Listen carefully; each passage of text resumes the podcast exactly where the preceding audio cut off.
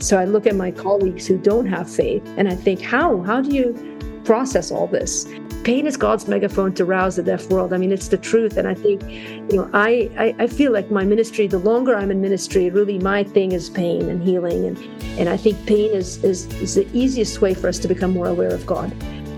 Hey, friends, welcome to the Faith at Work podcast, where we get the opportunity to bring you conversations of integrating faith and work but truly understanding why every job matters. I'm your host, Pastor Jen Kelly, joined by my friend and fellow pastor, Cory Shumate, and today we get the honor and privilege to be able to introduce you to Dr. Lina Abujamra. Hey, friends, Pastor Cory here. Hey, if you've ever been to the ER, you know it is not a place where many people want to be. It is a place where critical decisions are made, it is a place where tears are shed, it's fast paced, uh, it's a time when families come together. It's also a time where family members have to say goodbye to each other.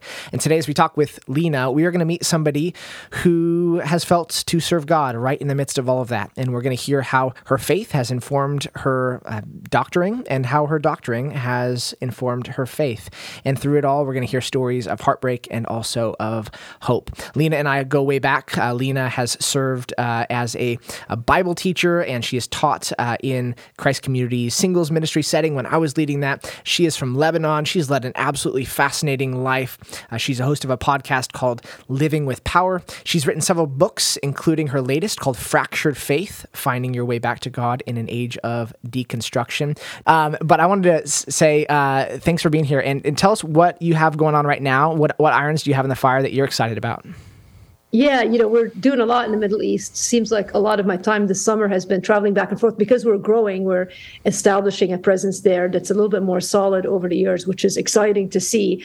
Uh, we work, we do medical clinics there, and we've set up year-round medical work with Syrian refugees and the Lebanese, and so mm. that's taken up a little bit of my time the past six months. But I'm also writing more. I have a Bible study coming out next winter, February 2023 that we're you know we've already wrapped up. So now we're starting to think about marketing, and I've just written the second one that comes out in a year. So all of the books are sort of a year wow. ahead of time, so to speak. And so yeah, yeah, it's been a busy summer. Honestly, I've had a lot of international travel, but squeezing in a lot of new writing. So it's fun. The Bible study writing is, is fun just because my heart is in Bible study. I started ministry in Bible study, and books are fun, but Bible study is really probably my original calling into the work that I'm doing right now. Yeah, that's great. So, and uh, as I understand it, you are practicing practicing telemedicine now. So you're no longer an ER doctor. Yeah. You, you, do telemedicine. And is that something? Were you doing that today, like before you got on our call? Is yeah, yeah, I do it every day, pretty every day. much. So uh, it's exciting. So I, you know, you, people are always like, used to be an ER doctor. I'm like, no, you once an ER doctor, always an ER. Uh, doctor. Sure. You don't stop doing it. In fact, I'm, I'm still, you know, you keep up your certifications, and I practice sure. medicine live uh, regularly, of course, in the Middle East. And so,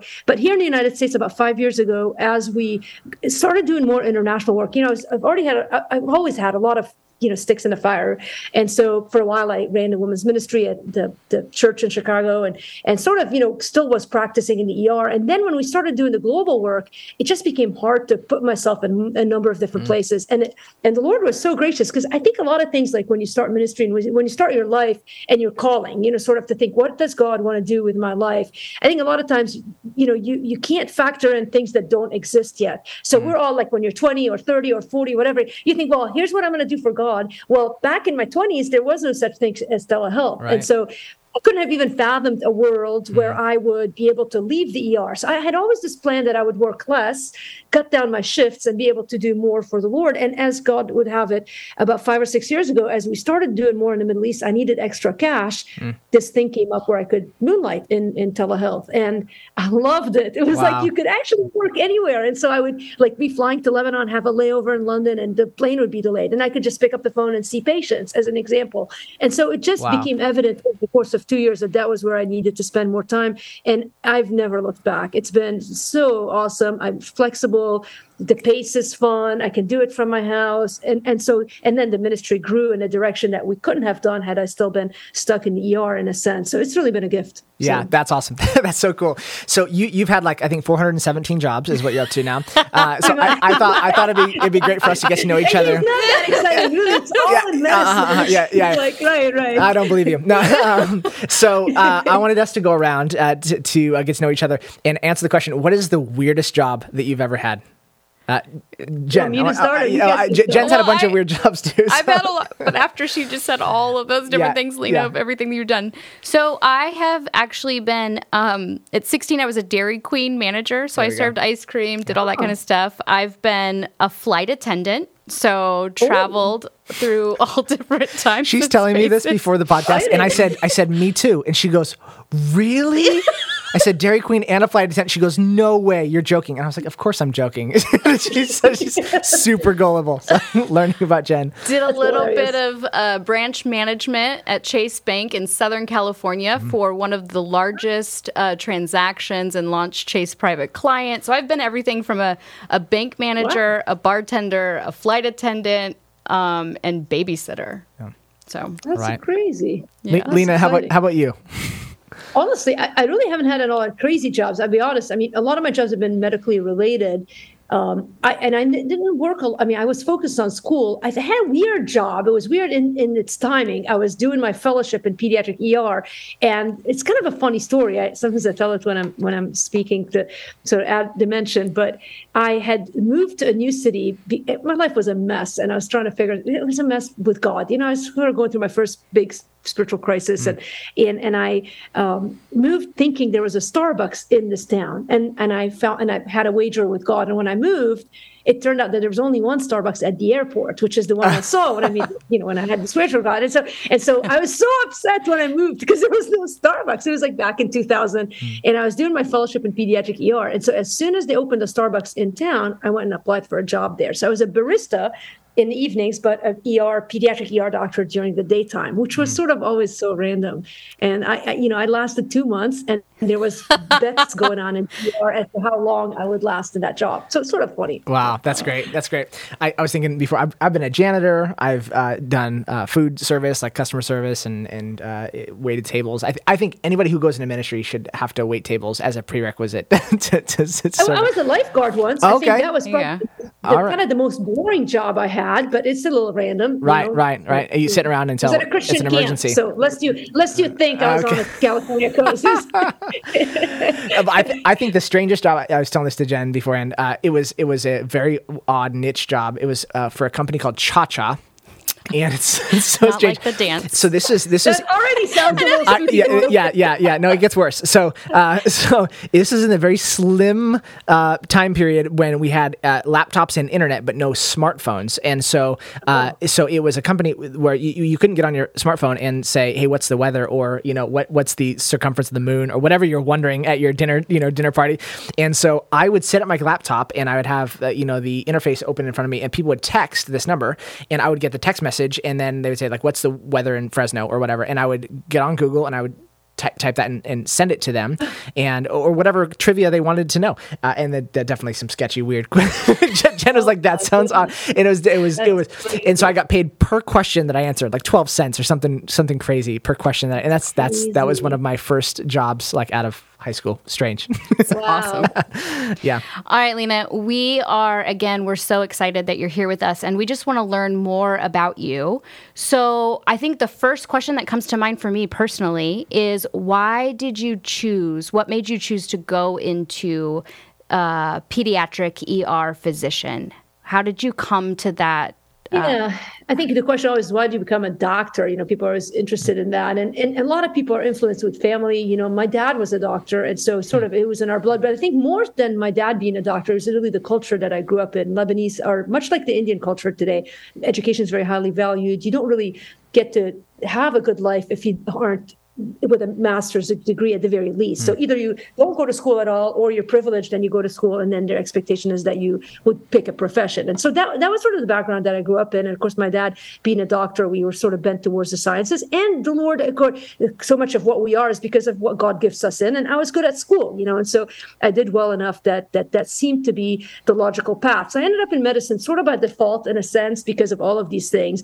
And then I had to decide on a specialty. And I think this is sort of where it gets gets a little trickier because you could do anything then in, in medicine. Uh, and I was debating between surgery and pediatrics. And it, I know it seems a little bit like unrelated, but but a lot of my friends who ended up in pediatrics had the same sort of the, the you know mindset. But but what totally gave it away for me was one day I was thinking the problem with the OR for me was that if you ended up like you were stuck in a sense. I'm one even now my lifestyle, you know, like the things that I do even as a doctor who started in the ER. I love independence. I love being able to pick up and go. And the OR, like you can't do that. And so the tipping point for me was it's like after rotating, I realized like if you're in the OR and something goes wrong, like you're kind of screwed. You're stuck. Mm-hmm. You can't be like, I'm sorry, I need to be somewhere. And so I just felt like that would be too much of a prison for me. So I practically thought, you know what, I'll start in pediatrics. And at the time, I thought I was going to be a missionary doctor. Hmm. Like I had sort of this thought, like I wanted to serve God. And I thought, well, what do you do in medicine? And I thought, well, I'll be a doctor who goes to the mission field. And I thought that was a short enough training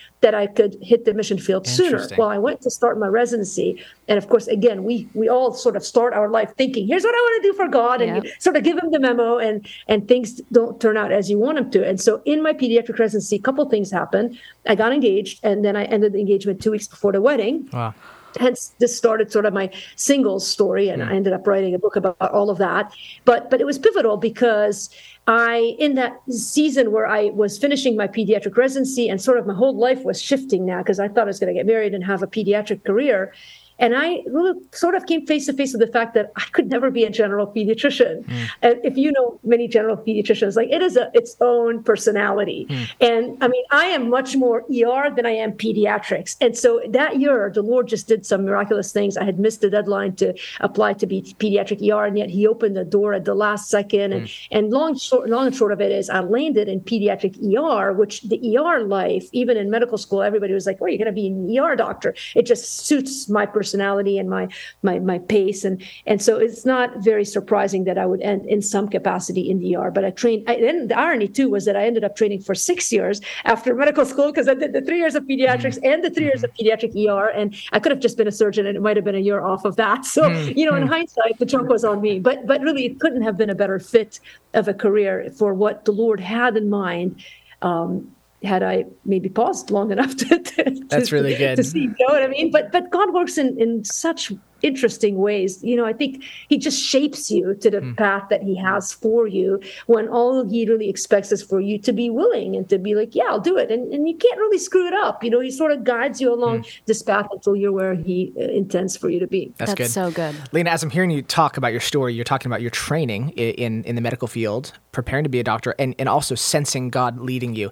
Uh, as I reflect on uh, uh, where our culture is at, it, it is a common um, a common conception that people would say faith and science are two different realms. Right. They should not bleed. You know, uh, uh, Christianity, medicine, like, th- those those shouldn't those can't coexist together. And yet, I hear you talking about them in the same in the same sentence, even. And so, uh, on the you have on the one hand some people who are um, so anti-science that they just say you shouldn't you, you shouldn't take medicine, you should only pray.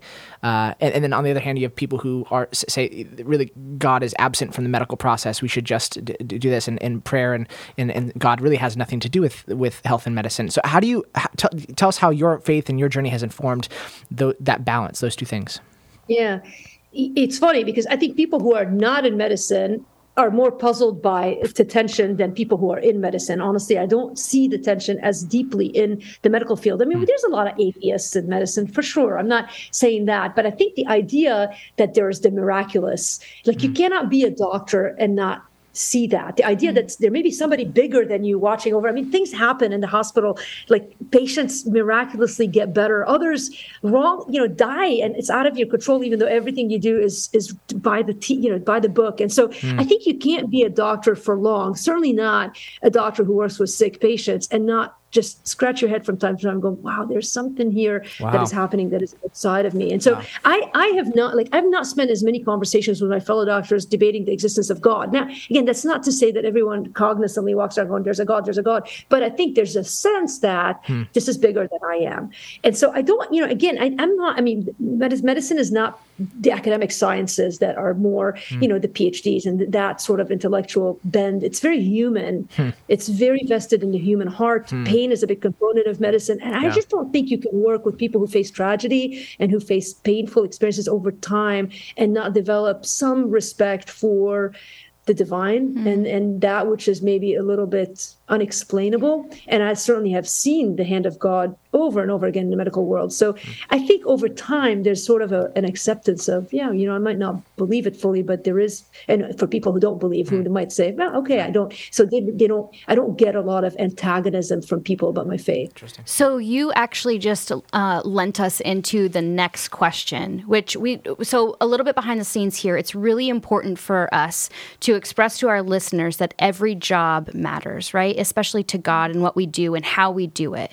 So, most people listening probably want to know what is the difference uh, for you being a Christian doctor versus a non Christian doctor? And you touched on that a little bit lightly in the last question, but could you go into that a little bit further? Yeah. Um, yeah, I've, I've always grown up with this teach, teaching, maybe the sense that it's all interrelated. I don't believe in the sacred and the secular. Like you don't just go to church and then live your. It's all, it's all together. And I think whatever you end up doing, and and, and my in, in my life, I mean, I think the fact that I have a ministry, like I think sometimes people could see me as either a doctor or a person in ministry. I, I don't see them as very different. I've always felt like my if I'm not faithful in the job that God has given me, like to be a doctor, how can I be faithful anywhere else in the mission field and teaching the Bible and all these other mm. things that you do? And I think the only advantage that I've been lent is that because I have have a ministry it's been easier for me to declare myself as a follower of Jesus in the workplace, which I think you need to do in any workplace early on, whatever your job is. Like you, know, it's like it's like it's like there's a sense where I think we see this a bit in the LGBTQ community. People are very like they feel a sense of freedom when they say, "Well, this is who I am," whether you agree with it or not. That's not the discussion here. But the fact of I'm a Christian, this is my identity. If you just lead with that, and whatever job you do, there's a freedom that comes with that because now there's some context. Now that doesn't mean you walk to work with a billboard that says Jesus reigns. Like, of course, you know, everything about your life ought to sort of show that in mm. a sense. But there is a sense of accountability that happens when you hold that banner of saying, mm. well, I'm a Christian. Because now, even when you sin, and you're going to sin at work in many ways, mm. I, I, think primarily in, in, the words that come out of your mouth and the pa- impatience that we all, I mean, we all go to work, we're all under a lot of stress, whatever our job is. I, I feel so much now, school's starting again as we do in this interview.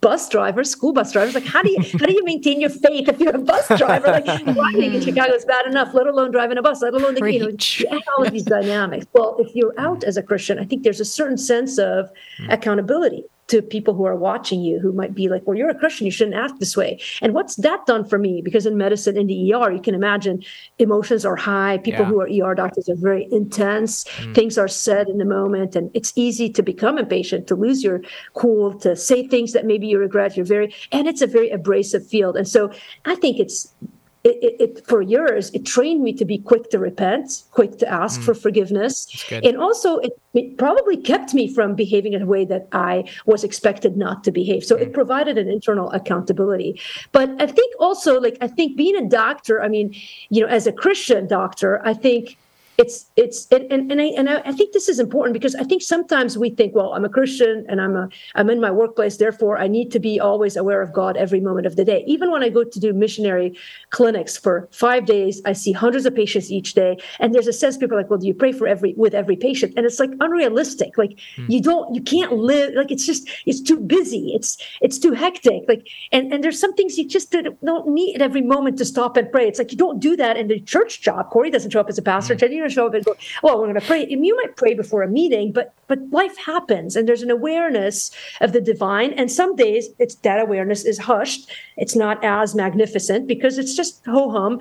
And I think mm. I think for me, a lot of my my work has just been work, and it's in crisis that I remember I'm a Christian when I'm afraid, when there's a deathly situation, that now I remember I'm a Christian when there's a bad situation, there's bad news to be shared, that it's like, thank God I'm a Christian because now I need to lean on somebody who's mm. stronger than I am. But mm. but I think that there's a sense of guilt that we carry as Christians that we should let go of. Like it's okay if you go to work one day and you don't pray for every patient that, or person that you see. Like it's not the end of the world. Mm. Is it an opportunity to pray with patients? Yes. But if you're a Christian and Christ is living in you and you're living your life life to the best of your ability for the glory of God, then whether you take a moment in every situation and go, I am a Christian, I have to behaving a certain way. No, free yourself of that. Live your life as you would with your spouse or your kids. Or there's mistakes that happen, there's forgiveness that happens, and there's overall a sense of of growth over time, a sense of um, a repentant humility that I think in medicine is not often seen in physicians. And I think that will eventually play itself out whether you are you know care you know praying with every patient or not. Because that's yeah. the biggest thing i get asked is well you're a christian doctor. Do you pray with every patient? Mm. and the answer is no of course i don't. Right. have i prayed with patients? Of course i have. And and how do you tell the difference mm well the spirit leads sure. Mm. as sure. you would when you go to the grocery store like surely at some point you talk to jesus about somebody at the grocery store maybe you haven't you know maybe maybe you should be maybe that's the sure. point of this podcast is mm. to wake people up to the fact that we are the aroma of christ in the workplace mm. i had one situation and this is to me sort of like was a big win because I tend to self critique and like be very, you know, like, oh, I should be a better Christian. Oh, I should share Christ more. And I remember one day sort of having the sense of, maybe it was a gift from the Lord, but there was a patient who came in who was in room nine, which is the mental health room. And and I remember it was I didn't hadn't even seen the patient yet. And at one point the nurses came to me and said, There's a patient in room nine that you need to go see because they need your thing. They need you to pray with them. So hmm. they had found out enough about the patient. They figured that there was a crisis situation, and it was it was interesting because had I been left to my own devices, I wouldn't have thought about, about mm. that. I would have managed them, moved them, tried to get things going, gotten sure. the ER going, and yet mm. here was this nursing team mm. who knew enough about what I lived and who I was. Mm. That was like an invitation here, go and pray with this patient because you're that person. Mm.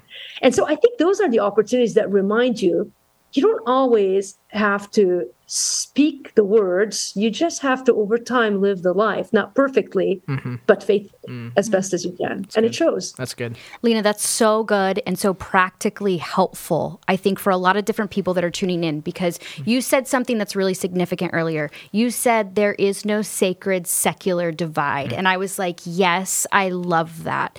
That if we could help people understand that the way in which they live their lives on Sunday and how they approach God and pray, and we can carry that through the week in their workplace is mm. exactly what we want to do. So you touched on it a little bit, but as you're going out through your day, you've got a lot going on, right? You've got paperwork you're filling out, you might be prescribing medications, you're talking to people, whatever it is that you're doing. How do you experience more of God in those moments? What are some practical things that you do every day that maybe a listener could grab into or onto and practice as they're going into work? Mm.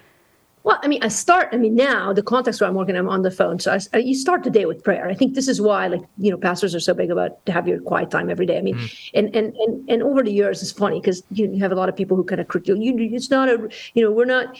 It's so legalistic. To it has to happen in the morning. Well, it's not that. It's that you need a checkpoint. Like your soul needs a checkpoint. Your mind needs mm. reminders. It's just really that. It's not, I don't care if you read the Bible in the morning or evening. It's just an evening you forget, you move on, you know? So there's this practice that you do in the morning for a few minutes that centers your day is all you're doing. That's what quiet time is. It's a centering process. It doesn't have to be long, but it's sort of a, a moment in the morning of saying, all right, God, this day's not mine. It's yours. Mm. Whatever happens is, now, now, you might leave the house and forget it. And that, I, I, it happens. Like, again, we're human. We're not Jesus. Like, and so, but at least the next morning you're going to recenter. Now you kind of approach the day knowing all right it's it's there. Somewhere there's like almost a voice in your head that's there. And then I, honestly i think god sometimes offers us crises at work to remind us of our need to, for him and not always crises like there's a sick patient dying i need to know the no sometimes it's problems mm. sometimes it's i get called to the principal's office right and then it's like oh my gosh my coworker. job is in jeopardy mm-hmm. and our first yeah our first our, our, and i've had situations in my work where i've had to account for a harsh word and difficult interaction with, with patients to this day i'll get a little email very rarely by god's grace but i'll get an email when someone complains about a word that i said that was misunderstood or maybe mm. it was said in anger or in impatience and i ha- and it's it's like checkpoint. And I think those checkpoints happen all the time. The Holy Spirit offers them all the time. And I think, again, it's like anything in the Christian life. It's about awareness. Mm. It is about awareness, even even in your family. Like you might go on. I just came back from a vacation with my mother, my sister, and my nephew, and you know we pray before meals. That's a point of awareness. But how do you? How do you, as a Christian, live in the presence of God. Mm. I mean, in the ER, I would leave my Bible out. There was a simple thing I would do. I would mm. just leave it. And hmm. sometimes mm. it was because I was preparing a Bible study, mm. but I would just leave it near the computer where I would mm-hmm. work. Other times it might be a three by five or a sticky thing you would put on the computer, a verse. Hmm. My nephew, I was in his bedroom uh, before he was packing for college. So he needed some help. So we were up in his bedroom and, and I'd never been in his bedroom much before. He just left for college. And along the windowsill are these sticky things that he had. And some were verses, others were like little quotations of like inspirational statements. I think things like that can help. We went once downtown to, I think I had a speeding ticket or so. I don't remember what, mm-hmm. but it was a governmental office that I needed to attend to. Mm-hmm. I had my little nephew with me, and we went to one of the desks that finally, like to get the final signature that I needed. And the woman at her cubicle had a bunch of little, like, mm. God art and and she identified as a christian and my nephew who was at the time maybe five was like oh look jesus stuff mm-hmm. And it opened up a conversation i think those are the type of practical things that mm-hmm. every christian at work can do you might some days go without seeing them. They might be sticking all over the, mm-hmm. but some days you'll see them. Mm-hmm. Some days others will see them. And I think those are the checkpoints. And of course, in my line of work, a lot of it is it comes naturally with patients because there are a lot of tragedies and problems. And I think C.S. Lewis again is so right. I've, I've quoted this in more than one of my books, but but pain is God's megaphone to rouse the deaf world. I mean, it's yeah. the truth. And yeah. I think, you know, I, I, I feel like my ministry, the longer I'm in ministry, really my thing is pain mm. and healing. And mm. and I think pain is, is is the easiest way for us to become more aware of God, however that pain presents man, itself. Man, okay. So when I think about you as a pediatric ER doctor, it's fascinating to me and sort of a conundrum because I it's it's hard to see anybody in pain. Uh, but especially hard to see children in pain. And uh, as a pediatric ER doctor, like I have three boys, and that's one of the hardest things in the world for me is to see one of my boys, yeah. you know, experiencing brokenness and pain. And yet, that's what you're signing up for. You're signing up to see that on a daily basis. And so, I, I imagine not every moment is chaos in, in, in the ER, but you are you are seeing regular trauma Re- you know you're regularly mm-hmm. exposed to some of the worst moments in people's lives and i wonder how how do you keep from getting on the one hand consumed by that and get caught up in that trauma to the point where you're debilitated. And on the other hand, not becoming callous to that pain. Yeah. Yeah. Um, that, it, that is the balance. And in the ER, there, you need a certain amount of, I hate to use the word callousness, but a protective you can't function mm. if you're constantly and, and i think this is very unique to the er mm-hmm. as opposed to like if you're a pediatrician the mm-hmm. relationship is different mm-hmm. so people who end up you, you find in medicine you can almost predict who's going to end up where in medical school based on personalities i really think there's a sense of that and so in the er the type of people that go in the er have that resilience that that sort of ability to sort of compartmentalize a little more. And and every ER doctor will tell you there. If eventually it's like it's like anything that's under pressure, be it a zit or or, a backup in a in a pipe. Eventually mm-hmm. it comes out. The key isn't for it not to come out in a moment where it shouldn't come out. Ah, you know, the patient. Okay. And so, yeah, but but I think you know I think the one thing about I mean I would say about pediatric ER it's actually quite a rewarding job. And and I think Cory, a lot of people have approached me with that. Like, how do you do it? It's so hard. I can tell you that the happy moments in the pediatric ER far outweigh the difficult moments. Far. And the healing, in fact, the death rate is extremely low in the pediatric ER as opposed to mm. adult ER mm. that constantly face mm. the challenge of, of, sickness and death leading on to death because sure. of the age group risk factors. Whereas in the kid pediatric world, it's a lot healthier of a base population. Yeah. But you know, it's the chronic kids with the chronic medical issues that I think are the most painful. And I think in the last 10 years, it's the mental health stuff that I think, well, and the abuse. So that's sort of the abuse situations and the mental health stuff is probably the hardest yeah. categories to care for on a regular basis. And yeah. and I, I think, you know, a lot of that, you know, I think be, this is the part that I think, how do you do it if you're not a follower of Jesus? Mm. I don't know. Mm. Because to me, that has been my release point. So right. I look at my colleagues who don't have faith and I think, how? How do you process all this? Yeah. And the human nature is evil mm. and it's very you see a lot of that evil in the pediatric yeah. ER, I think. Yeah. And it's stuff you shouldn't hear and you shouldn't be exposed to. And mm. I think I think without the Lord, without believing in a just God mm. who will fix all wrong someday, mm. and without understanding that when kids die, they are with him. You know, there's they're in the mm. age under accountability where they can't, they are in heaven. Like all of these things that God has created in in the world that that give us hope. I think how do you do it if you don't know the Lord? And so for me, it's been a gift to be a Christian in this line of work, and I think it's given me a deeper strength and a stronger resilience to be able to endure these years. And I, I love medicine more today than I did. I mean, I hear a lot of people who are like, "Don't go into medicine; it's a horrible." I, on the contrary, I encourage anybody who's thinking about it. Mm. It has been an extremely, even now with telehealth, it is an extremely rewarding yes career and job and profession and calling, whatever you want to call it. And I would do it 10 times over again. That's, I'm, I'm grateful for that perspective.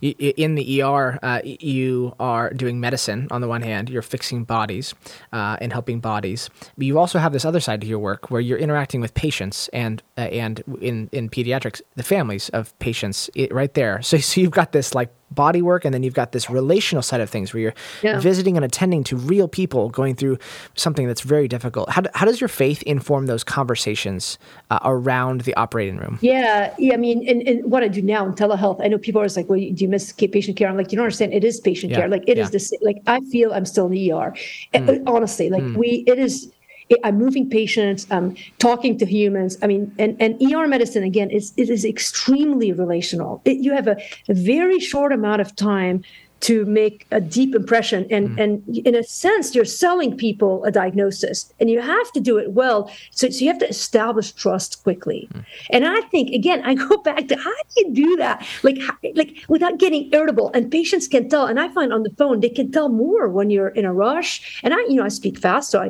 you learn to taper your you know and i've had a, a very by god's grace a very successful career both in the er but also very successful in telehealth. I'm mm.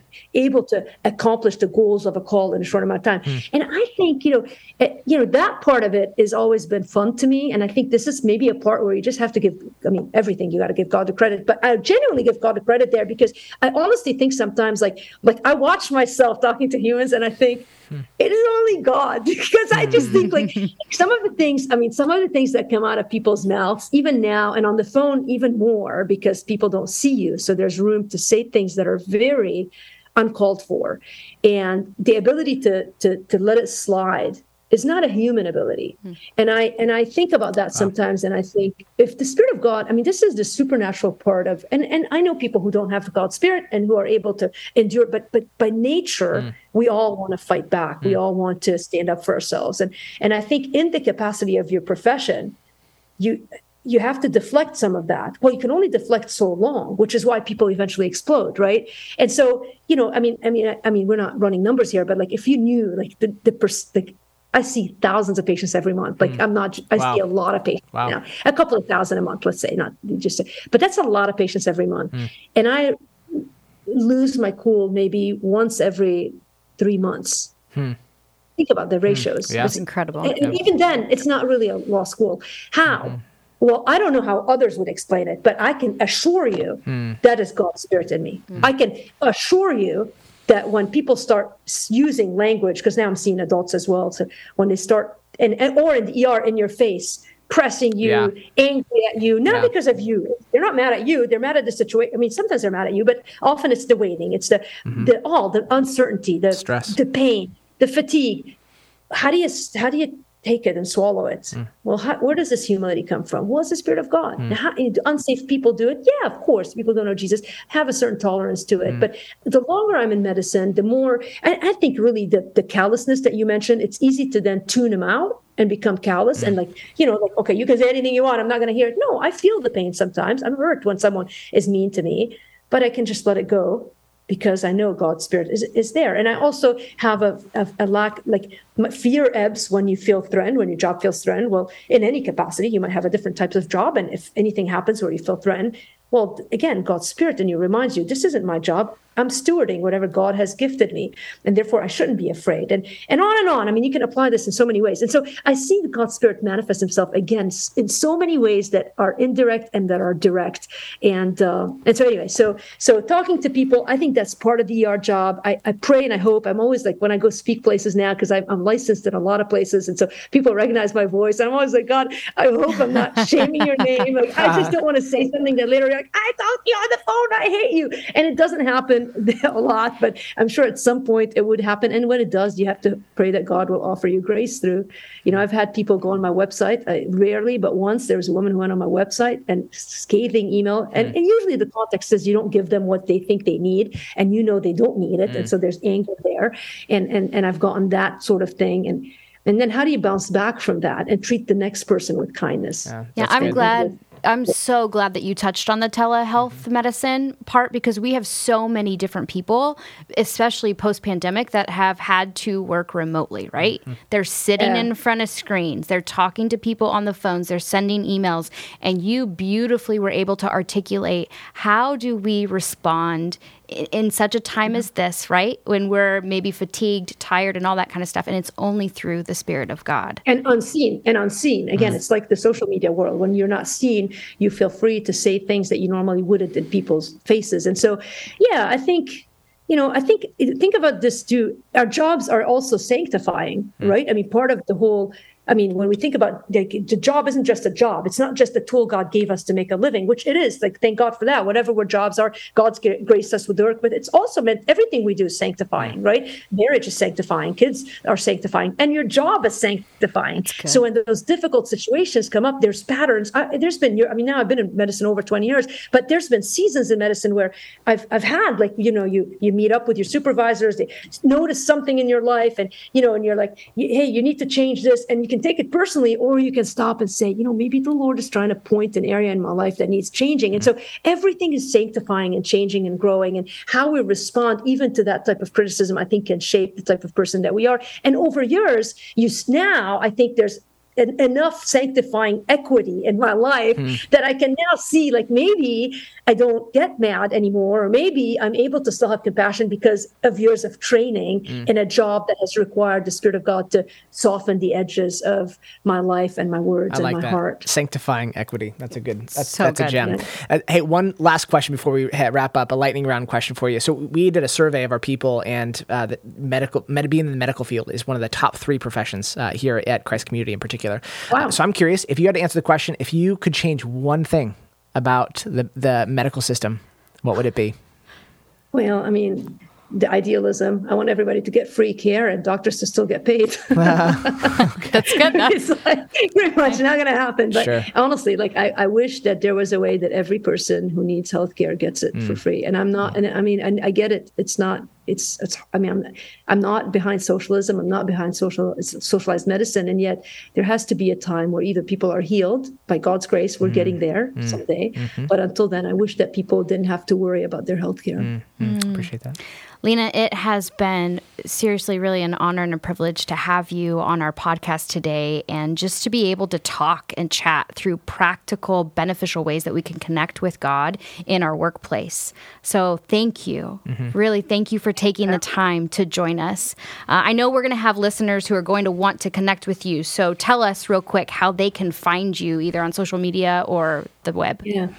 Yeah, my the website is livingwithpower.org. Mm-hmm. But ironically, by the way, it's when I first started the ministry, it was called Power at Work, huh. and we switched it because because people thought it was about work. About work. It's about living power, and so we changed it. But anyway, and that's that's one way. And of course, I'm on Instagram and Facebook, mm. and uh, you know, just you could find me under my name, Abujamra. Yeah, I spell it. Yes. I just followed you today. I was so excited. yeah. All right, folks. Thanks for listening to this week's episode of Faith at Work. Our conversations happen every other week where we will have another interview to help you think critically about faith and work intersecting in creative and inspiring ways. Because, as we said before, every job matters. Also, you can subscribe and leave a review on whatever platform you're listening on email us your suggestions, questions, or ideas to workpodcast at ccclife.org. Lastly, tell your friends because you know what? Their job matters too, and invite them to join along in the conversation. We'll talk to you guys soon.